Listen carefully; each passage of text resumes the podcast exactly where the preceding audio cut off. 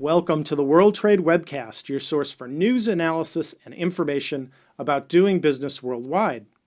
I'm your host, Greg Sandler, president of ThinkGlobal.com, the B2B network for global trade leads. Today we're going to be featuring the Wiki Travel Project. Wiki Travel is an online project that provides an up to date, reliable worldwide travel guide on the internet. It's built in collaboration by wiki travelers from around the world. Wiki Travel bills itself as the original, free, crowdsourced travel guide with 300,000 wiki travelers visiting the site every day. Launched in 2003, WikiTravel was acquired by Internet Brands Inc., an operator of consumer information websites, in 2006.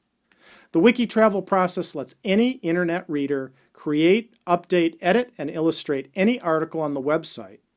Individuals in the community share pieces of their knowledge, edit them, distill them, and assemble them into a cohesive whole. The Wiki Travel universe, which is available in multiple languages, also includes Wiki Travel Shared, an image repository and cross-language coordination site.